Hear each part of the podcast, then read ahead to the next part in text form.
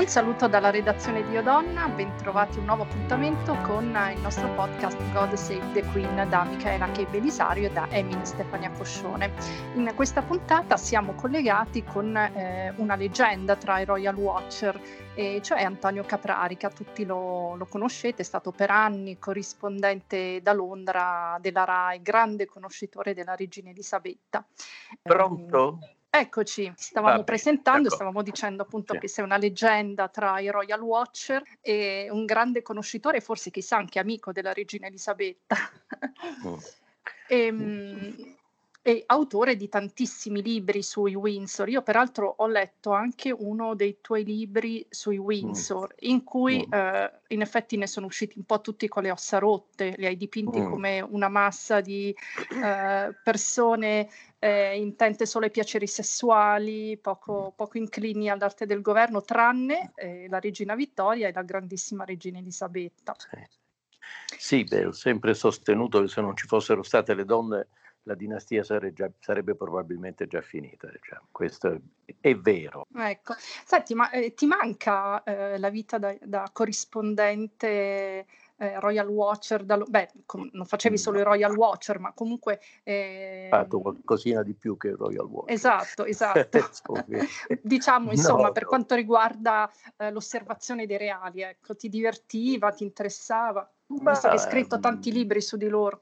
Sì, ma continuo a scrivere su di loro e continuo a osservarli, diciamo. Non, non è indispensabile la telecamera per continuare a fare quel lavoro. È un bellissimo lavoro, mi sono molto divertito a farlo per, per la RAI. No? Eh, il fatto che non lo faccia più ogni giorno ma forse direi che è anche una cosa abbastanza opportuna, visto che non sono più un, un ragazzino di primo pelo, insomma, quindi devo dire che il lavoro quotidiano di corrispondente è parecchio faticoso. E, penso di avere oggi più tempo per, uh, per, per osservare, per riflettere, quindi uh, mi rammarico fino a un certo punto, anche perché poi Londra rimane casa mia, così come rimane eh, casa mia un certo gruppo di amici londinesi, diciamo, quindi va bene così. Ecco. Senti Antonio, noi vogliamo affrontare qualche scandalo, Vabbè, noi mm. conosciamo gli scandali più famosi della famiglia sì. reale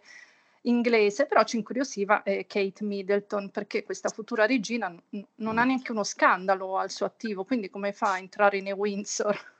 Eh no, eh, ma eh, vedi che in linea, eh, come dicevo prima, è la dinastia salvata dalle donne e, la prossima salvatrice sarà Kate. Eh, in realtà, se uno ci fa caso, diciamo, nella storia di questa dinastia, eh, insomma, le donne, Victoria ha regnato quasi 70 anni, quasi 65-63 anni e rotti, 63 anni, 7 mesi e qualche giorno. Eh, la regina Elisabetta è arrivata ormai ai suoi 68 anni di regno, quindi diciamo fra due anni saremo certamente tutti qui, eh, il cielo permettendo, per celebrare i 70 anni di regno, che è un primato assoluto nella storia universale, e, e, quindi assieme fanno qualcosa come 130, saranno 133 anni, insomma.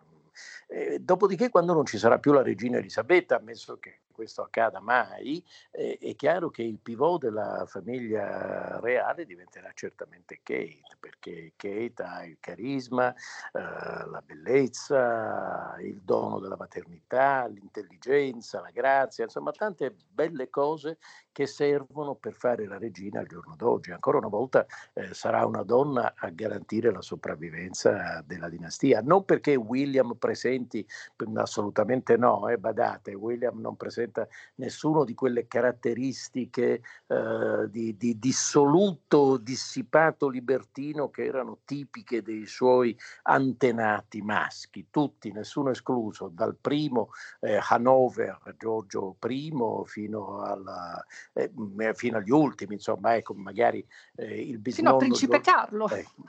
sì, fino al principe Carlo, sebbene nel caso di Carlo, insomma, ancora muoversi un po' con i piedi di piombo. Beh, sembra un paradosso, ma io dico sempre che Carlo in realtà è sempre stato fedele a una sola donna. Purtroppo non era quella che ha sposato, ecco, lì c'era stato un qui pro quo. Ma eh, anche Carlo è stato, no? è stato, a modo suo un uomo fedele, diciamo. E nel caso di William, William è un ragazzo assolutamente esemplare che ha capito bene eh, come fare il re al giorno d'oggi, ha capito che non è più il tempo eh, in cui i sovrani avevano quasi il dovere, c'è uno scrittore inglese dei primi del Novecento che si chiama Lewis Smith, è uno scrittore eh, satirico eh, che dice, beh insomma, eh, il fatto di essere dissoluti in un grado irraggiungibile per qualsiasi altro essere umano del loro paese, per qualsiasi suddito, è in qualche modo quasi un obbligo dei sovrani, cioè il re deve essere così irraggiungibile nella sua dissipatezza da essere per i sudditi come l'altra faccia della luna. Questo però poteva andare bene agli inizi del Novecento, chiaramente agli inizi del XXI secolo i sovrani oggi devono esibire un grado di virtù che era inimmaginabile per i loro antenati. Il rischio però qual è?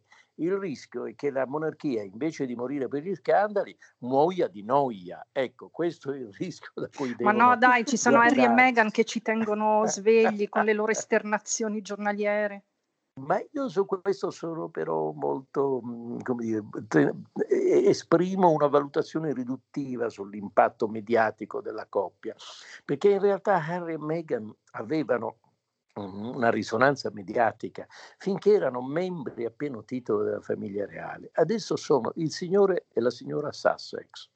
Francamente c'è qualcuno mh, a cui importi qualcosa di questa coppia hollywoodiana eh, che campa dire, nel cono d'ombra lasciato dai grandi divi eh, della costa ovest americana? Ma non lo so, io sono molto dubbioso sul fatto che davvero, come sostiene qualche agenzia eh, di, di, consulenza d'immagine o, o di mercanteggiamento, eh, di, di marketing d'immagine, davvero possano valere tutte le decine di milioni di dollari che, che, che ci viene detto. Ho la, ho la, sensazione che lontani da Londra e lontani dal trono, beh, insomma, anche, eh, anche l'appeal dei duchi di Sussex sia destinato a, a ridursi molto col passare del tempo.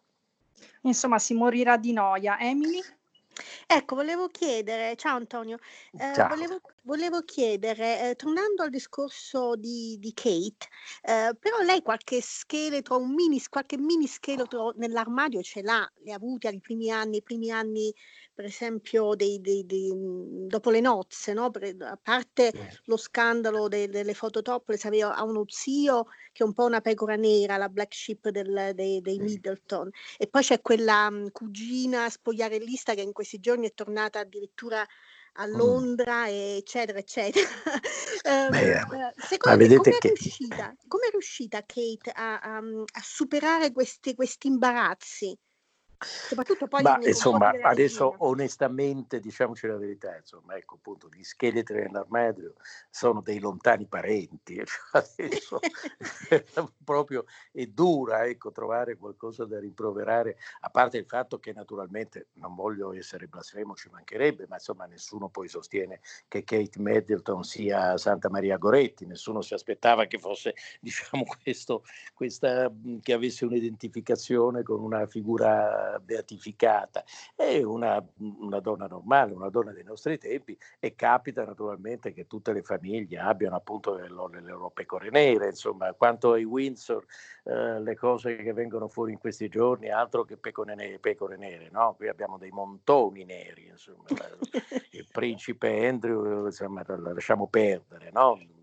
Ce ne siamo occupati in lungo e in largo e temo fortemente che non finiremo di occuparcene anche nei prossimi mesi. Uh, in realtà il problema vero uh, di, di Kate Middleton non era certamente né lo zio, eh, il quale poi se la spassa tranquillamente da qualche parte nelle Baleari, eh, nemmeno la cuginetta che fa gli spettacoli più o meno svestiti. Eh, il problema vero era un'origine sociale certamente molto lontana dal trono e, e da questo punto di vista eh, personalmente ho sempre sostenuto che il matrimonio di Kate con William rappresenti come dire una nuova forma di alleanza dinastica no? una volta le famiglie reali si sposavano tra di loro eh, perché ogni matrimonio rappresentava un'alleanza una scelta di politica estera e, e, e di difesa quindi eh, una scelta di sistema politico adesso eh, dal momento che naturalmente questo sarebbe diventato totalmente irrilevante, anche perché le famiglie reali sono sempre di meno, almeno in Europa. Infatti tu l'hai spiegato cosa... benissimo con eh, eh, tutti i figli della regina Vittoria, cioè pr- praticamente appunto. stavano sui troni più importanti esatto. dell'Europa. Esatto, era una grande ragnatela eh, che era una scelta di politica estera, come dire, pianificata, era stata eh, anche il numero elevato dei discendenti, anche la prole così numerosa, era un disegno, per carità, alla regina Vittoria piaceva moltissimo il marito e piacevano moltissimo le gioie coniugali, per cui non voglio dire che ogni volta che andavano a letto pensavano ad occupare il prossimo trono d'Europa, non era questo, gli piaceva proprio la cosa in sé per sé ecco, quindi va bene, però eh, se ne sono trovati tanti e hanno detto, beh, ma con tutta questa prole qui noi veramente possiamo fare una politica estera fortemente interessante. Ora tutto questo non esiste più, però eh, le famiglie reali hanno bisogno di nuove alleanze dinastiche e sono alleanze di classe, cioè mai come in questo momento il matrimonio tra William e Kate ha rappresentato davvero la nuova alleanza dinastica dei Windsor con la nuova borghesia digitale che è comparsa sulla scena sociale e politica britannica. Cioè il matrimonio tra William e Kate ha espresso la grandissima mobilità, la mobilità eh, economica, la mobilità sociale appunto della comunità britannica tra fine Novecento e inizio XXI secolo. Ecco, abbiamo qui eh, come dire, la dimostrazione evidente, no? la, la, testimonianza oculare, si potrebbe dire, di come sia cambiata la monarchia, di come la monarchia abbia cercato e trovato nuove alleanze sociali. Uh, Kate rappresenta questi ceti, anche qui non è che William se la sia sposata perché Kate eh, è, dire, è, una figura sociale, se l'è sposata perché è una bella figura fisica eh, e quindi comprensibilmente desiderabile e amabile, ma eh, è, è esemplare se, se, lo considerate dal punto di vista eh, della, della, storia sociale e politica del Regno Unito, è certamente esemplare questa unione della ricerca della monarchia di nuove alleanze sociali che appunto eh, esprimano la mobilità del, del paese in, questi, in, questo periodo storico e Kate da questo punto di vista beh, è un esemplare meraviglioso che funziona magnificamente. Comunque però l'hanno scelta bene, no? hanno scelto eh, anche se magari, ecco, come dici, William si è innamorato di questa ragazza, eh, eh però male, dai. Beh, cioè, la scelta no, cioè, è molto regale, Kate, è vero, è molto molto sì, regale. Sì, è vero, è verissimo, infatti è molto brava in questo, cioè, lei ha capito la grande differenza, molte volte mi chiede la differenza tra Diana e Kate, ma la grande differenza è che Diana era una ragazza totalmente eh, eh ingenua e sprovveduta quando ha sposato Carlo, era una diciottenne che viveva veramente nel mondo dei sogni, aveva la testa piena di sogni e di fantasie. E, e Kate no, Kate eh, è andata sposa quando era ormai una donna matura e avendo, una donna tra l'altro intelligente, colta, preparata e che ha capito perfettamente come sposare l'uomo che amava, perché io non dubito che fosse innamorata di William e lui di lei, sposare l'uomo che amava significava anche assumere un lavoro, che è quello che Diana non ha mai capito, perché Diana piantava dei capricci spaventosi con Carlo, sin nei primi anni del matrimonio, si rifiutava di secarlo perché in qualche, in qualche modo la dispiaceva, non veniva incontro ai suoi desideri, eh, lei mh, puntava i piedi e si rifiutava di partecipare alle cerimonie ufficiali a cui erano attesi i principi del Galles, quindi eh, è stato sempre un rapporto molto difficile, conflittuale, che doveva questa natura così difficoltosa in larga misura appunto alla immaturità di Diana, eh, oltre che allo scarso amore eh, di Carlo. Diciamo diciamo che è una, è una colpa bilaterale.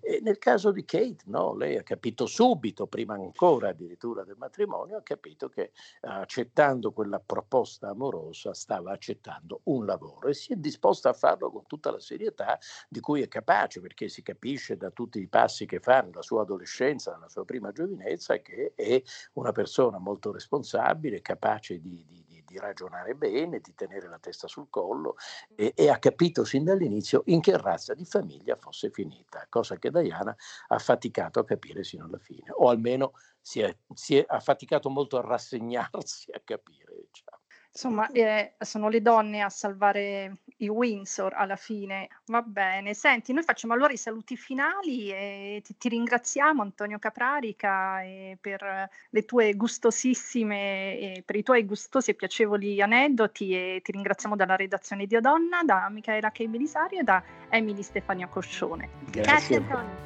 Va bene, ciao Antonio. Presto, ciao. ciao. ciao. ciao. ciao.